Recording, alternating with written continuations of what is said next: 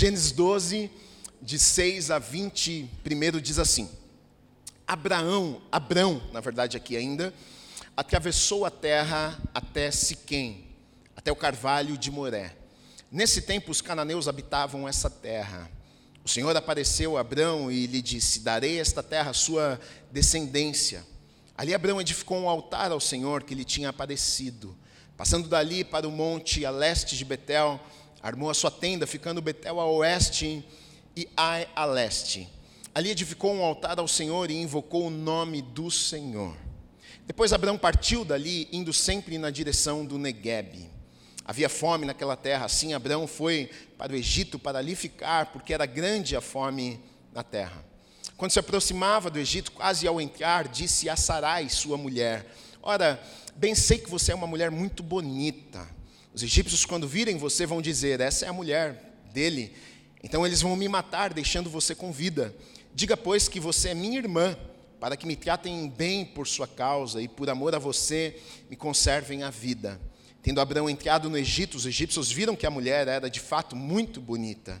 Os príncipes de Faraó a viram e foram elogiá-la diante de Faraó. E a mulher foi levada para a casa de Faraó. Este, por causa dela, tratou bem a Abrão, o qual veio a ter ovelhas, bois, jumentos, escravos, escravas, jumentas e camelos. Porém, o Senhor puniu Faraó e a sua casa com grandes pragas por causa de Sarai, mulher de Abrão. Faraó chamou Abrão e lhe disse: o que é isso que você fez comigo? Por que não me disse que ela era sua mulher? E por que me disse que ele, ela era sua irmã? Foi por isso que tomei para ser minha mulher. Agora, pois, aqui está a sua mulher, torne-a e vá embora daqui. E Faraó deu ordens aos seus servos a respeito de Abrão. E eles o acompanharam, a ele, a sua mulher e a tudo o que possuía. Gênesis treze, de um a quatro, diz assim: Abrão saiu do Egito e foi para o Neguebe, ele, sua mulher e tudo o que tinha, e Ló foi com ele. Abrão era muito rico, possuía gado, prata e ouro, fez as suas jornadas do Neguebe até Betel, até o lugar onde primeiro tinha armado sua tenda entre Betel e Ai, até o lugar do altar que anteriormente tinha feito, e ali Abrão invocou o nome do Senhor. Amém. Feche os teus olhos, se você puder. Deus, obrigado, Pai, pela Tua palavra. Deus, eu Te agradeço pela vida de cada pessoa que chegou neste lugar nesta manhã. Nós viemos aqui com sede, com fome, para aprendermos mais de Ti. Queremos ouvir a Tua voz mais uma vez. Fala conosco, que não seja apenas conhecimento, mas que seja a revelação da Tua palavra. Nós queremos sair deste lugar nesta manhã e com as nossas vidas mudadas, transformadas pelo Senhor. Faça algo novo nos nossos corações, nas nossas vidas, Pai. Haja com liberdade neste lugar. Que não tenha uma pessoa que tenha entrado neste lugar nesta manhã que não seja tocado pelo Teu Espírito neste lugar, meu Deus. Haja com liberdade em nosso meio. Nós oramos e Te agradecemos em nome do Senhor Jesus Cristo. Amém e amém. Você pode aplaudir ao Senhor Jesus? Amém. Glória a Deus. Semana passada eu comecei a falar um pouquinho com vocês sobre a vida deste grande homem de Deus, Abrão, chamado pai da fé. E a princípio, antes de Abrão ter tido este primeiro encontro com Deus, que Deus o chama, não há evidências de que ele andava com Deus, ou ele tinha tido um encontro com Deus antes, e Deus encontra com Abrão, e mesmo num lugar, em Ur dos Caldeus, onde ah, pessoas adoravam tantos outros deuses, ali Abrão tem um encontro com Deus, e Deus entrega promessas a Abrão, e Deus diz a Abrão: olha, eu quero usar da tua vida, sai da tua casa, da tua parentela, deixa os teus familiares, e você vai para um lugar que eu vou te mostrar, e ali eu vou fazer a partir de você coisas maravilhosas, né? ah, nações vão vir a partir de você, um povo, eu vou criar um povo a partir da tua vida. E para Abrão, a princípio, ah, impossível. Abrão já é um homem de idade, sua mulher também já tinha a idade avançada, e ainda por cima era estéril, não podia gerar, não podia ter filhos, e Deus dá uma promessa a Abrão dizendo: eu vou fazer a partir de você um povo. E Abrão talvez tenha pensado e, e, e olhado para a mulher e olhado para ele e pensado: mas como é que Deus vai fazer isto? E na verdade muitas vezes é exatamente o que nós pensamos quando Deus confia, a, entrega a nós uma palavra, quando Deus coloca algo nos nossos corações: como é que vai acontecer isso que Deus falou que iria fazer? Porque o ser humano, nós temos a tendência de olharmos para as coisas de maneira lógica. Se fizer sentido, a gente muitas vezes acredita. Se não faz sentido, como é que nós vamos acreditar? Não tem como. Eu já tentei uma vez, eu já tentei duas, eu já fui, eu já vi pessoas quebrando a cara e vi que não daria certo. E aí Deus entrega uma palavra e diz que vai fazer algo na tua vida. E você diz, mas como é que isso vai acontecer?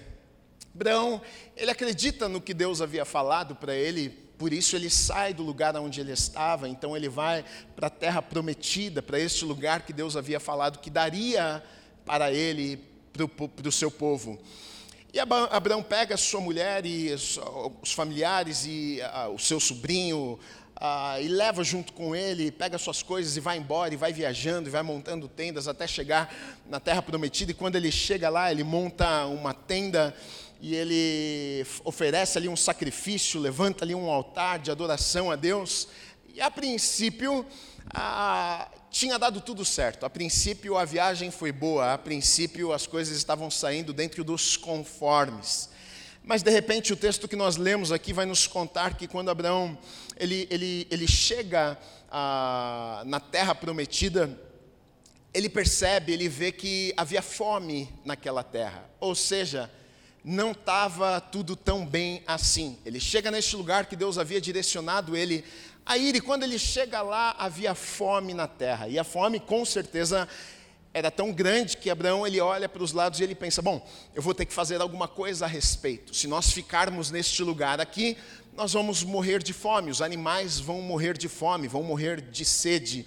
Porque naquele tempo as pessoas viviam da terra, agricultura, eles comiam, eles trabalhavam, eles faziam negócios, era a partir da terra. Se não chovia, se havia seca, ah, tudo morria, os animais começavam a morrer, a terra não ficava fértil para que então dessem frutos e eles comessem e vendessem e fizessem negócios.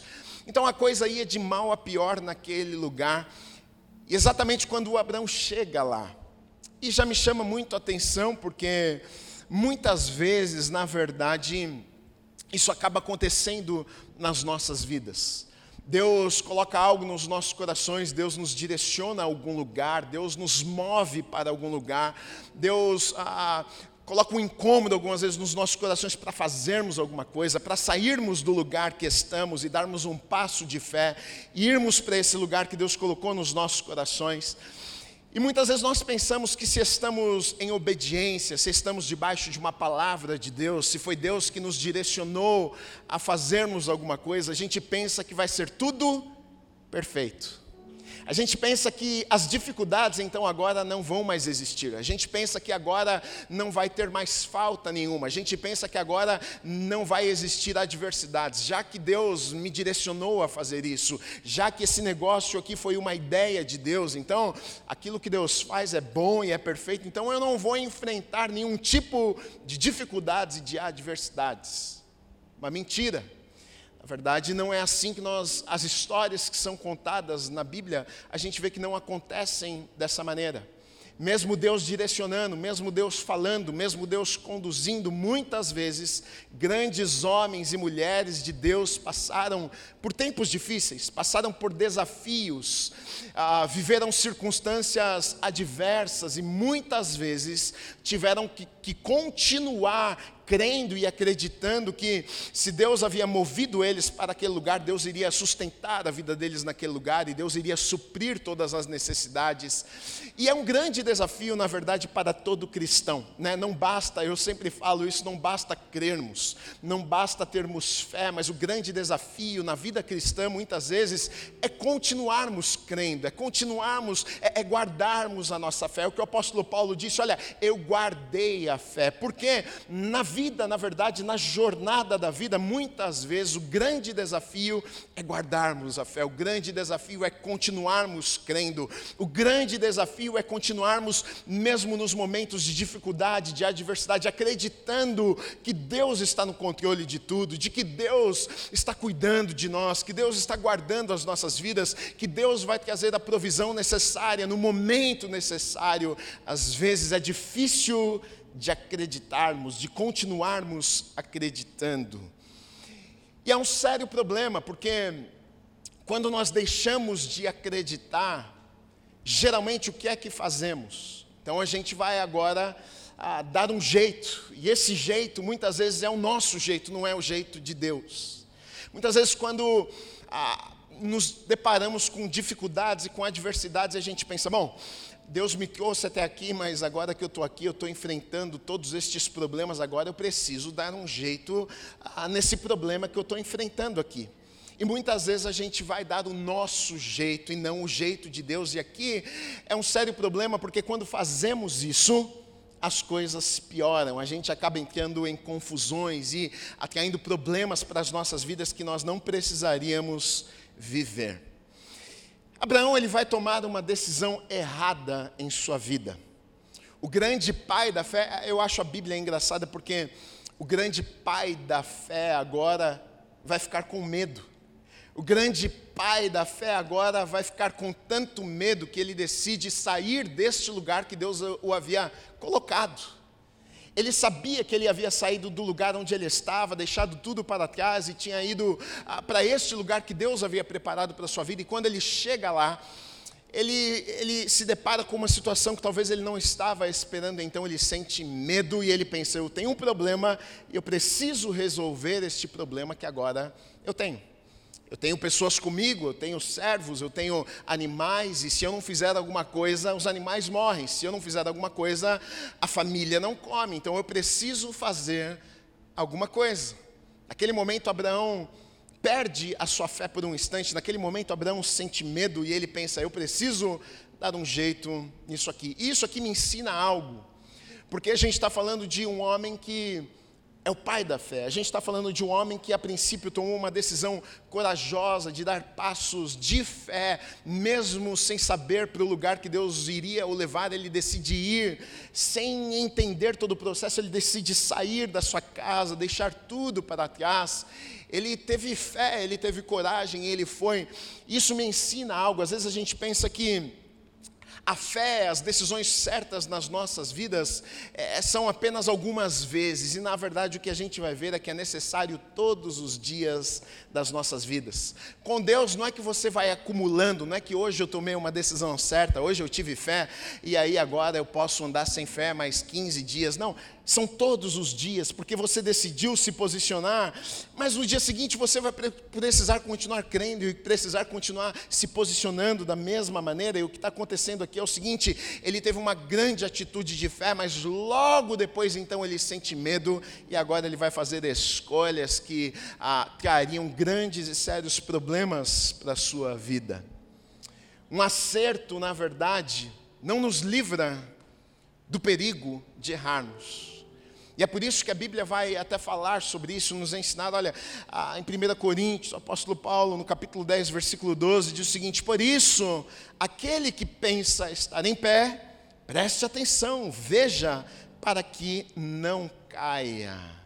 O fato de termos acertado não nos livra do perigo de errarmos logo ali à frente. E geralmente, na verdade, nós erramos, são nos momentos depois de termos acertado, porque nós acertamos e muitas vezes a gente está aquela relaxada e a gente pensa, bom, agora está tudo certo, e aí não prestamos tanto atenção talvez nas nossas decisões e escolhas, e a gente vai ver Abraão aqui na terra que Deus havia feito uma promessa a ele, dizendo, eu vou entregar a você, eu vou te abençoar, eu vou abençoar aqueles que abençoar você, eu vou amaldiçoar aqueles que amaldiçoar você, amaldiçoarem você. Então ele tinha uma promessa de cuidado, de bênção, de que Deus estaria com ele, de que Deus daria aquela terra a ele, sua descendência. Então ele tinha uma palavra de Deus, mas mesmo com uma palavra e mesmo com promessas, ele fica com medo e ele decide fazer uma escolha que não agradava a princípio a Deus. Havia fome na terra, havia fome na terra. Não estava, as coisas não estavam da maneira que Abraão achou que estariam. E geralmente é assim que acontece. Geralmente as coisas não são da maneira que A gente, da maneira que a gente imagina. As pessoas imaginam que vai ser de um jeito, nós imaginamos que vai ser de um jeito, mas de repente a gente chega lá e não é da maneira que a gente imaginou. Ah não, Deus colocou no meu coração que Ele vai usar na minha vida e eu vou... Aí você chega lá e não é da maneira que você achou.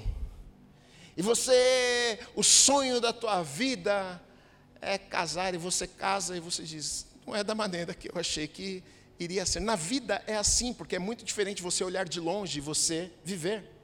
É muito diferente você olhar a promessa à distância e você estar na terra da promessa. Porque às vezes a gente pensa que não vai ter problemas. A gente pensa que não vai ter desafio nenhum. A gente pensa que vai ser as mil maravilhas e a gente não vai ter nenhum tipo de conflito, nenhum tipo de desafio. Mas a vida não é assim. Por mais que muitas coisas sejam maravilhosas que Deus nos dá, por exemplo, como o casamento, que é um projeto, é um plano de Deus, é bênção, é maravilhoso, mas existem os desafios. Duas pessoas criadas de maneira diferente, que pensam diferente, e agora estão dentro de uma casa e têm que resolver os seus conflitos e se entender. É maravilhoso, mas existe um desafio também. Assim é em todas as áreas da nossa vida. Deus nos dá coisas maravilhosas, mas existem também desafios, mesmo quando é algo maravilhoso que Deus entregou nas nossas mãos. Abraão talvez não tivesse ainda entendido isso, então ele chega lá e quando ele vê o problema, ele pensa, eu tenho um problema para resolver e eu vou resolver do meu jeito. Deixa eu te dizer uma coisa, grava isso, circunstância adversa não é um sinal de que Deus não está com você, ou que não é a vontade de Deus para a sua vida. Às vezes a gente tem a falsa ideia de que se tem uma circunstância adversa, se aparecer um problema, então, ah, então não é de Deus. Então isso aqui não é de Deus, e aí muitas vezes a gente decide voltar atrás. Muitas vezes a gente decide voltar para o lugar que saímos, já que isso aqui não é de Deus, já que essa ideia não é de Deus, já que esse projeto não é de Deus, então eu vou voltar, eu vou desistir, eu não deveria ter saído de onde eu vim, eu vou voltar lá para Ur, eu vou desistir de tudo, e muitas vezes é o que acontece nas nossas vidas, é só enfrentarmos uma dificuldade, é só aparecer um problema que a gente pensa que não era, esse negócio não é de Deus para nós, e a gente desiste de continuarmos, a gente perde a nossa fé, a gente pensa que não era o projeto de Deus para as nossas vidas. Não se engane, mesmo dentro do projeto de Deus para a tua vida, mesmo estando no centro da vontade de Deus para a tua vida, eu e você, nós vamos enfrentar desafios, eu e você, em alguns momentos, vamos ter que continuar dando passos de fé e fechar os nossos olhos e dizer, Deus, as circunstâncias estão me dizendo que não, Deus, os problemas estão grandes demais e parecem que eu vou morrer neste lugar aqui, mas eu tenho uma palavra, eu sei que o Senhor que me conduziu para este lugar, eu sei que o Senhor que colocou no meu coração, por isso Deus eu decido continuar, por isso Deus eu vou ficar firme neste lugar, por isso Deus eu não vou voltar atrás, por isso Deus eu não vou voltar para o lugar de onde eu saí, é uma decisão, é continuar acreditando que se Deus falou, vai ficar tudo bem. O problema é que nós não temos paciência para esperarmos. O problema é que tudo é no nosso tempo e na nossa hora, e se não fica tudo bem na hora que a gente achou que teria que ficar tudo bem, então a gente desiste, a gente vira as costas para Deus, a gente acha que Deus não está conosco nesse projeto. Não desista, e é uma tendência nossa, geralmente a gente desiste nos momentos de crise, dos problemas. Aqui uma, uma dica, não tome decisões quando as coisas não estiverem bem. Quando as coisas não estiverem bem, espera um pouco mais, espera um pouco. Porque geralmente quando a gente está vivendo momentos de pressão, e a gente toma decisões, muitas vezes tomamos decisões erradas. Esses dias eu estava conversando com, com um casal de amigos, são namorados, e eles estavam tendo umas brigas, e aí chamaram eu, minha esposa Natália, somos bem amigos, ah, para conversar com eles. Ele não sabe o que faz, não sei o que, e aí estou ouvindo. E aí uma hora ele ficou bravo, levantou e falou assim, eu, eu não quero mais saber. Eu vou terminar isso, para mim já deu, não sei o que. Aí eu falei para ele, falei, cara, deixa eu falar uma coisa. Agora não é o momento de falar disso. Agora não é o momento de terminar nada. Se você daqui quinze dias quiser terminar, você vai terminar, mas agora não. Vocês estão nervosos, você está nervoso, você está bravo, ela está brava. Vai tomar uma decisão precipitada, você vai se arrepender. Daqui dois dias você vai se arrepender da decisão que você tomou, porque você está bravo. Então espera, espera, espera passar. Se essa for a tua decisão mesmo, daqui dois dias, daqui três dias, aí ok, mas não faça isso agora. E muitas vezes é exatamente o que nós fazemos na nossa vida. A gente acaba tomando decisões ali porque estamos sofrendo, sofrendo pressões e a gente precisa resolver, a gente precisa sair desse lugar. Como é que eu vou fazer para resolver essa fome? E aí toma a decisão e toma a decisão errada, e foi exatamente o que Abraão fez. Ele vai para um lugar para resolver um problema e ele não deveria ter ido para o lugar que ele foi, para o Egito. O Egito nunca foi plano de Deus para Abraão. Mas Abraão, por tentar resolver os problemas do seu jeito, vai para um lugar que Deus não tinha preparado para ele. E quando a gente sai do centro da vontade de Deus, a gente sofre. A gente chora, a gente traz problemas para as nossas vidas que não precisaríamos viver. Deixa eu te dizer uma coisa, se Deus não falou nada, aí você toma então as tuas decisões, porque, porque nem sempre Deus fala tudo. Às vezes tem coisa que Deus não falou, você faz o que você acha que é o melhor. Agora, se Deus falou alguma coisa, aí, querido, a história é diferente. Se Deus não tivesse falado para Abraão, olha, lá é a terra, ali é o lugar, eu vou, eu vou dar a você, eu vou prosperar, você vai ser ali, ah, eu vou dar a terra, eu vou, a partir de você eu vou fazer um, um, coisas maravilhosas, essa é a terra que eu vou dar para você. Se Deus não tivesse falado, e se Abraão tivesse chegado ali naquele lugar, e olhado para os problemas e pensado, bom, eu preciso resolver esse problema, aqui no Egito eu sei que tem comida, vamos para o Egito, tudo bem, Deus não falou nada mesmo, ele iria resolver do jeito que ele achou que seria melhor.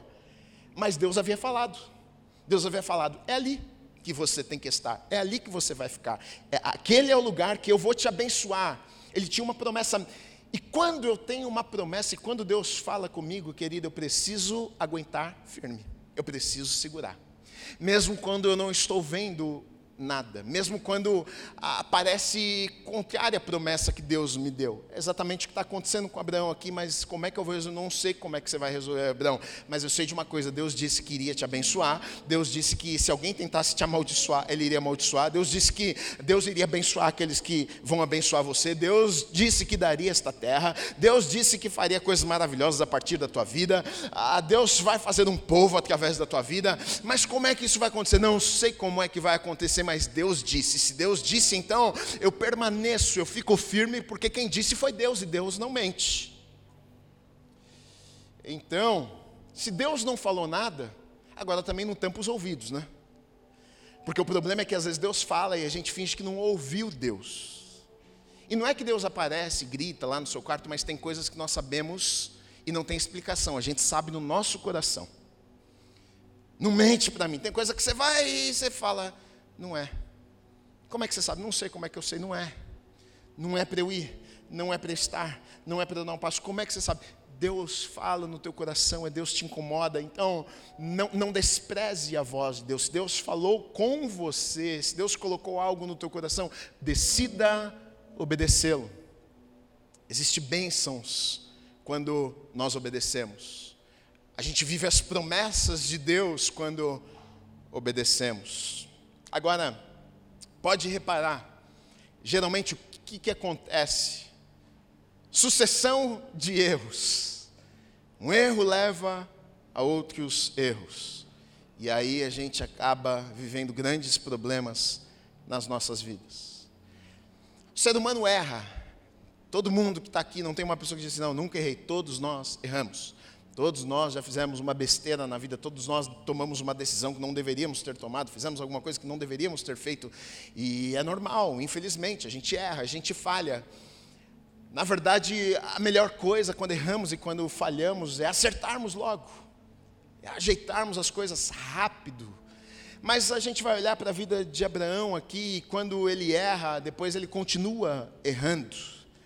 Porque ele, ele vai para este lugar, ele vai para o Egito, porque havia fome ali na terra prometida, e ele pega a sua mulher e as coisas, e agora ele vai para o Egito, mas lá no Egito, Faraó é o homem mais poderoso daquele lugar, e quando ele vê uma mulher, e a Faraó tem um harém, Faraó tem muitas mulheres, ele escolhe a mulher que ele quer para ele, para levar para o palácio, para ser uma de suas mulheres, e Abraão sabe disso, e a Bíblia diz que sua mulher era muito bonita, provavelmente Sarai já com uma idade avançada, passada ah, não era uma mocinha de vinte anos de idade, provavelmente sessenta e cinco, setenta anos de idade, Sarai, mas a Bíblia diz que ela era muito bonita, extremamente bonita, e, e Abraão fica preocupado. Abraão, ele sabe, bom, eu vou chegar naquele lugar e minha mulher é uma gatona, e o Faraó vai olhar para minha mulher, ou as pessoas vão olhar para minha mulher, vão querer pegar a minha mulher e entregar a Faraó. Então ele diz, e, e, e se isso acontecer, o que, que ele vai fazer comigo? Ele vai me matar, ele vai cortar minha cabeça e vai ficar com a minha mulher.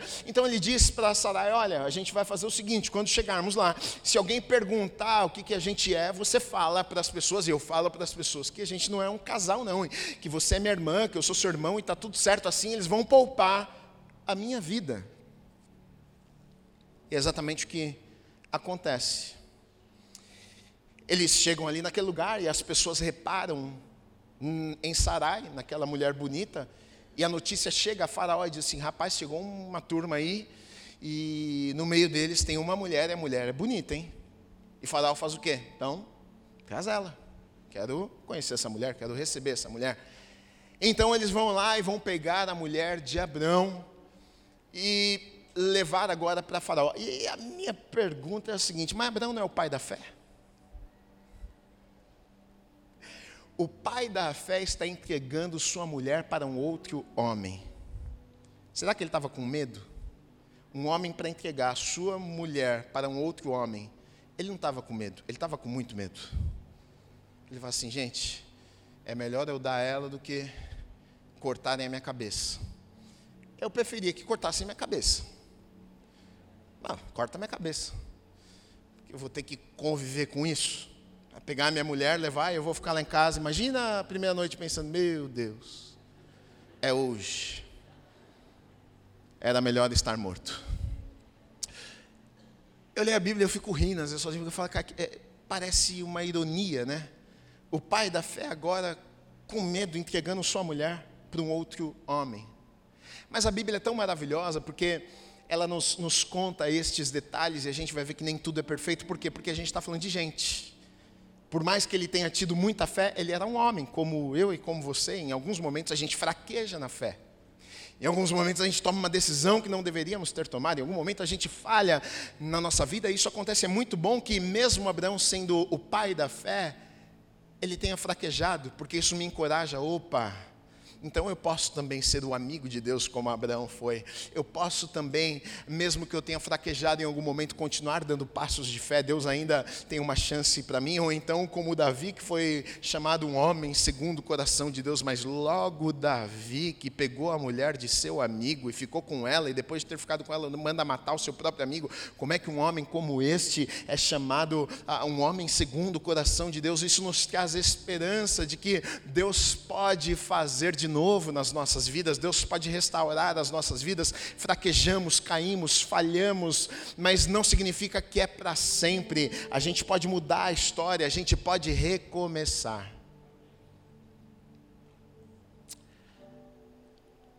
Abraão erra. Ele erra de ter saído do lugar que ele estava e ter ido para o Egito, e aí então ele agora vai sofrer consequências. Pegam sua mulher, entregam sua mulher a Faraó. Ele não conta que sua mulher era sua mulher, era irmã. Só que a Bíblia nos diz que Deus envia pragas lá no palácio. E de alguma forma, a Bíblia não nos conta como, de alguma forma, Faraó entende que aquele era um castigo de Deus por causa daquela mulher que estava dentro de sua casa, por causa de Sarai. Não sei se alguém foi lá e revelou como que isso aconteceu, mas Faraó, ele entende. Nós atraímos estas pragas e essa maldição sobre as nossas vidas por causa desta mulher aqui, que na verdade é a esposa daquele homem, e eles mentiram para nós e falaram que era irmã. Então ele pega ali o, o, o, as pessoas que estavam com ele e manda chamar Abraão, e chama Abraão, e agora ele vai repreender Abraão e dizer o seguinte, você, como é que você fez uma coisa dessa, sendo ela a tua mulher, você fala para mim que ela era a tua irmã? Faz o seguinte, pega a tua mulher e vai embora deste lugar, sai daqui, você errou de ter feito uma coisa como esta, você não poderia ter feito isso aqui. E ele manda os servos ali, os, os os guardas pegarem Abraão e sua mulher e todo o povo e os animais e acompanhar eles até a saída da cidade, exatamente para ter certeza de que eles estavam indo embora, que nós não queremos essa maldição aqui, nós não queremos ver estes problemas aqui, pode ir embora daqui. Olha que coisa, olha que vergonha. O homem de Deus sendo repreendido pelo ímpio, tomando bronca do ímpio. O homem de Deus agora passando vergonha, porque entregou sua esposa e mentiu, e, e o ímpio dizendo para ele, cara, você não poderia ter feito algo assim, como é que você faz algo desse tipo? Você mentiu, eu, eu peguei esta mulher aqui, porque na verdade você falou que ela era sua irmã e não a tua esposa, eu jamais teria feito. Olha só agora o ímpio dando bronca no homem de Deus, e é exatamente o que o diabo quer fazer comigo e com você. Você acha que o diabo quer ah, apenas que a gente erre, que a gente erre a direção, é, para nos destruir? Sim, para nos destruir também, mas ele... O, o, O, o diabo, a alegria do diabo é nos envergonhar, é envergonhar o povo de Deus. O diabo vai lá, coloca uma isca para você, você cai na isca e depois ele te envergonha, depois ele esfrega na tua cara, depois ele, ele expõe. P- pode ver uma coisa, querido, o povo no mundo peca, peca, peca, peca, e às vezes a gente não vê acontecer. O, o crente peca, ferrou. Pode ver. O cara está lá no mundo e dorme com a namorada todo dia, não acontece. O crente é só dar uma caída, faz um filho. Pode ver. É. Nunca vi gente tão fértil nessa terra como o povo da igreja. Por que que isso acontece? Porque o diabo quer envergonhar. O diabo quer falar, ah, olha lá, agora todo mundo vai ver o teu erro. Você não falou que era o certinho, você não falou que era o santinho, você não falou que era o crente. Então agora todo mundo, até o ímpio, dizendo, ah, como é que você fez uma coisa dessa, rapaz? Como é que você aprontou uma coisa dessa? É o que está acontecendo com Abraão. O pai da fé sendo exortado agora pelo ímpio. E tendo que sair daquele lugar de cabeça baixa, envergonhado. É, filha Ramos. Imagina a mulher falando para ele. Você me trocou por alguns animais. Isso é o que eu valho para você? Talvez ele foi embora dali e ainda teve que muitos problemas para reconquistar a confiança da esposa e para ganhar o coração dela de novo. Porque no momento da dificuldade... ele dá a ela para ficar bem e ganhar algumas coisas de Faraó. Consequências inevitáveis. Quando saímos do centro da vontade de Deus, quando fazemos escolhas carnais pela nossa própria vontade, porque achamos apenas, a gente acaba sofrendo algumas consequências. A verdade é que isso pode acontecer na vida de qualquer um. Erros muitas vezes acontecem, escolhas erradas às vezes fazemos, decisões erradas às vezes tomamos, e não é o fim. O evangelho é exatamente isso, são boas novas, é Deus dizendo para você, até aqui foi assim, mas pode ser diferente a partir de hoje. Não existiria uma chance se não fosse pelo sacrifício de Jesus, mas agora existe uma chance. Independente de como você viveu até aqui, a tua história pode ser diferente. Então, na verdade, todos nós, todo ser humano errou, mas sabe qual é a triste notícia? É que apenas alguns, nem todos, alguns decidem recomeçar. Errar, todo mundo erra. Recomeçar, nem todos recomeçam. Então, na verdade, o meu encorajamento para você nessa manhã não é, ah, é colocar o dedo na tua cara e dizer, mas você errou, você tomou uma decisão errada, você fez uma escolha errada. O meu encorajamento para você nessa manhã é o seguinte, mesmo que você tenha errado, escolha recomeçar. Porque a gente vai ver que Deus não havia terminado com Abraão. A gente vai ver que Deus ainda iria fazer coisas maravilhosas na vida de Abraão.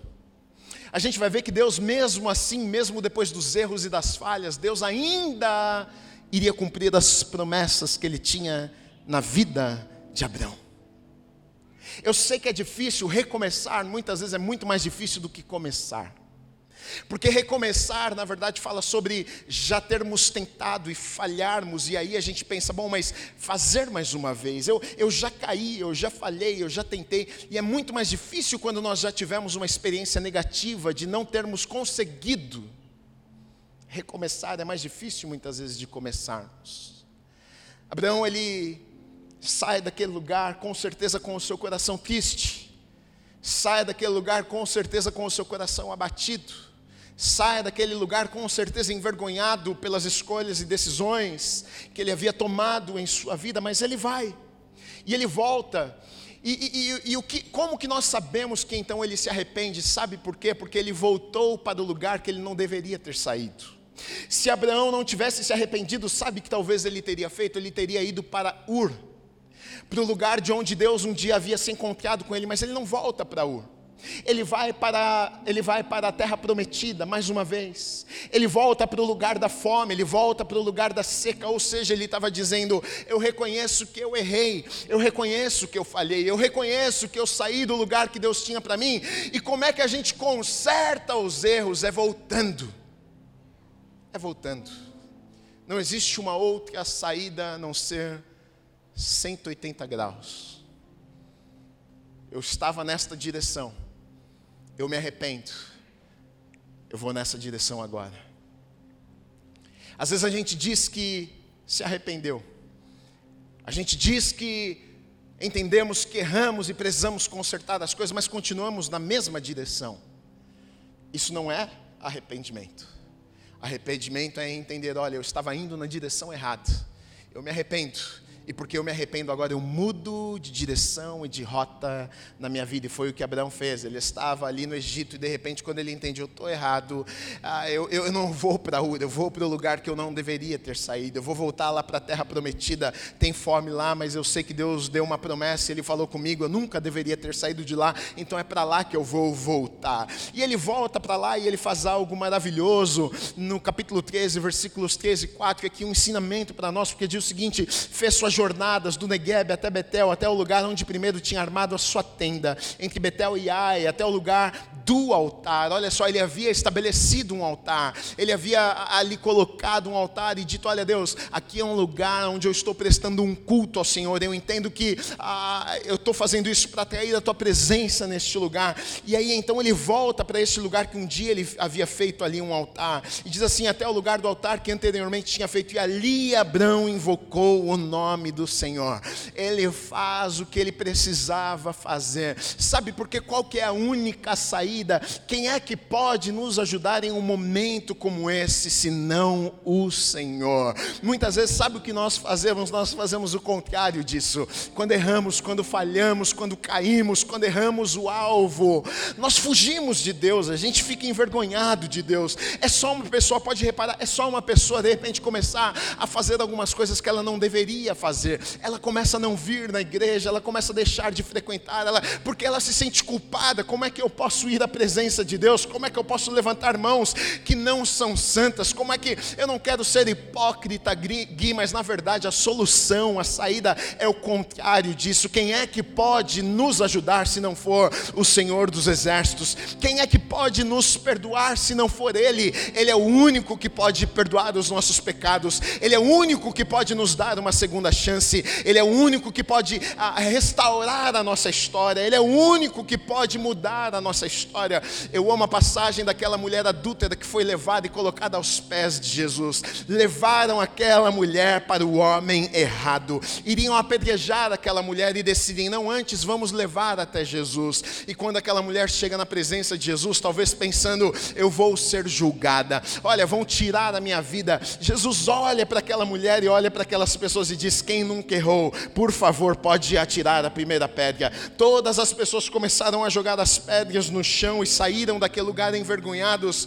E aí Jesus olha para aquela mulher e diz: cadê, mulher, os teus acusadores? E a mulher olha, ninguém estava ali. E Jesus disse: olha, se ninguém fez isso, eu também não vou fazer, mulher. Então pega as tuas coisas, vai embora e viva uma vida diferente a partir de hoje. Ele é o único que pode nos dar esperança. Ele é o único que nos diz: olha, existe ainda uma nova história para a tua vida. Ele é aquele que pega os teus trapos, Ele é aquele que pega a tua história quebrada, Ele é aquele que mesmo depois de falhas e de erros, e você envergonhado na presença, diz: mas Deus, logo eu. Ele é aquele que diz: levanta, pode vir, levanta, pode continuar, levanta, eu ainda tenho promessas para a tua vida, levanta, continua caminhando, porque eu ainda não terminei com você. Pessoas deixaram de acreditar na tua vida, mas Deus não deixou de acreditar em você. Pessoas pessoas te disseram que não tinha mais jeito, mas ele continua dizendo para você, ainda tem jeito. Pessoas te disseram nunca mais, ele te diz, pode continuar porque ainda tem promessas para a tua vida. E aquilo que eu prometi, eu vou cumprir na tua vida. Por isso, não desista. Volta para esse lugar, volta para o lugar da adoração, volta para esse lugar que um dia você se encontrou com o Senhor e derrama o teu coração nesse lugar. E eu não tenho dúvida que Deus vai fazer coisas na tua vida que nem você vai poder acreditar.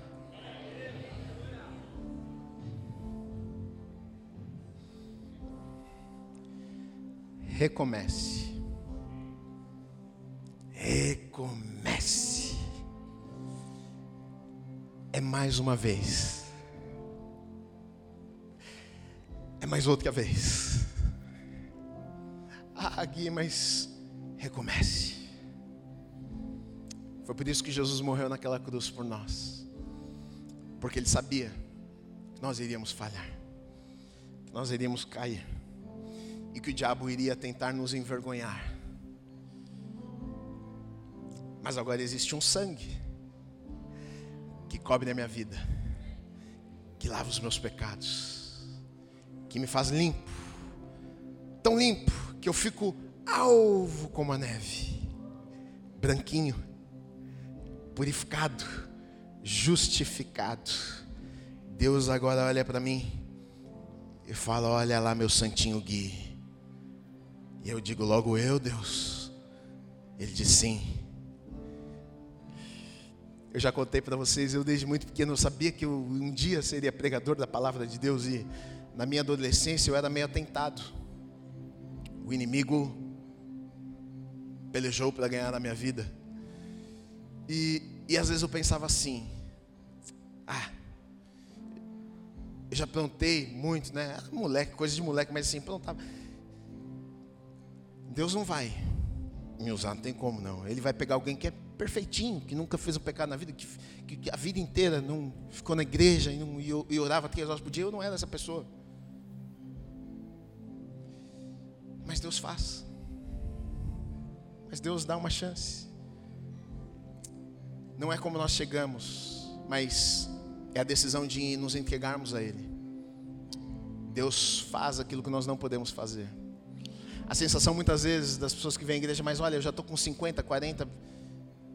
Quando Deus pega, Ele faz às vezes tão rápido, porque você já perdeu tanto tempo na tua vida, que Ele diz assim, esse aqui eu vou ter que fazer um pouco mais rápido. Ele perdeu cinquenta anos, então eu queria fazer na vida inteira, como ele não chegou antes, agora ele só tem dos cinquenta aos oitenta, que eu já sei o dia que ele vai partir vai ser com oitenta, então eu tenho quinze anos, deixa acelerar na vida desse aqui, para eu cumprir tudo que eu tenho para a vida dele. Então fica tranquilo, fica tranquilo, é só você voltar para o altar, apresentar a Deus, derramar o teu coração, tomar a decisão de recomeçar, que Deus vai recomeçar com você também, em nome de Jesus. Você recebe essa palavra? Aplauda o Senhor Jesus, agradece a Ele, porque Ele é bom, Ele é misericordioso.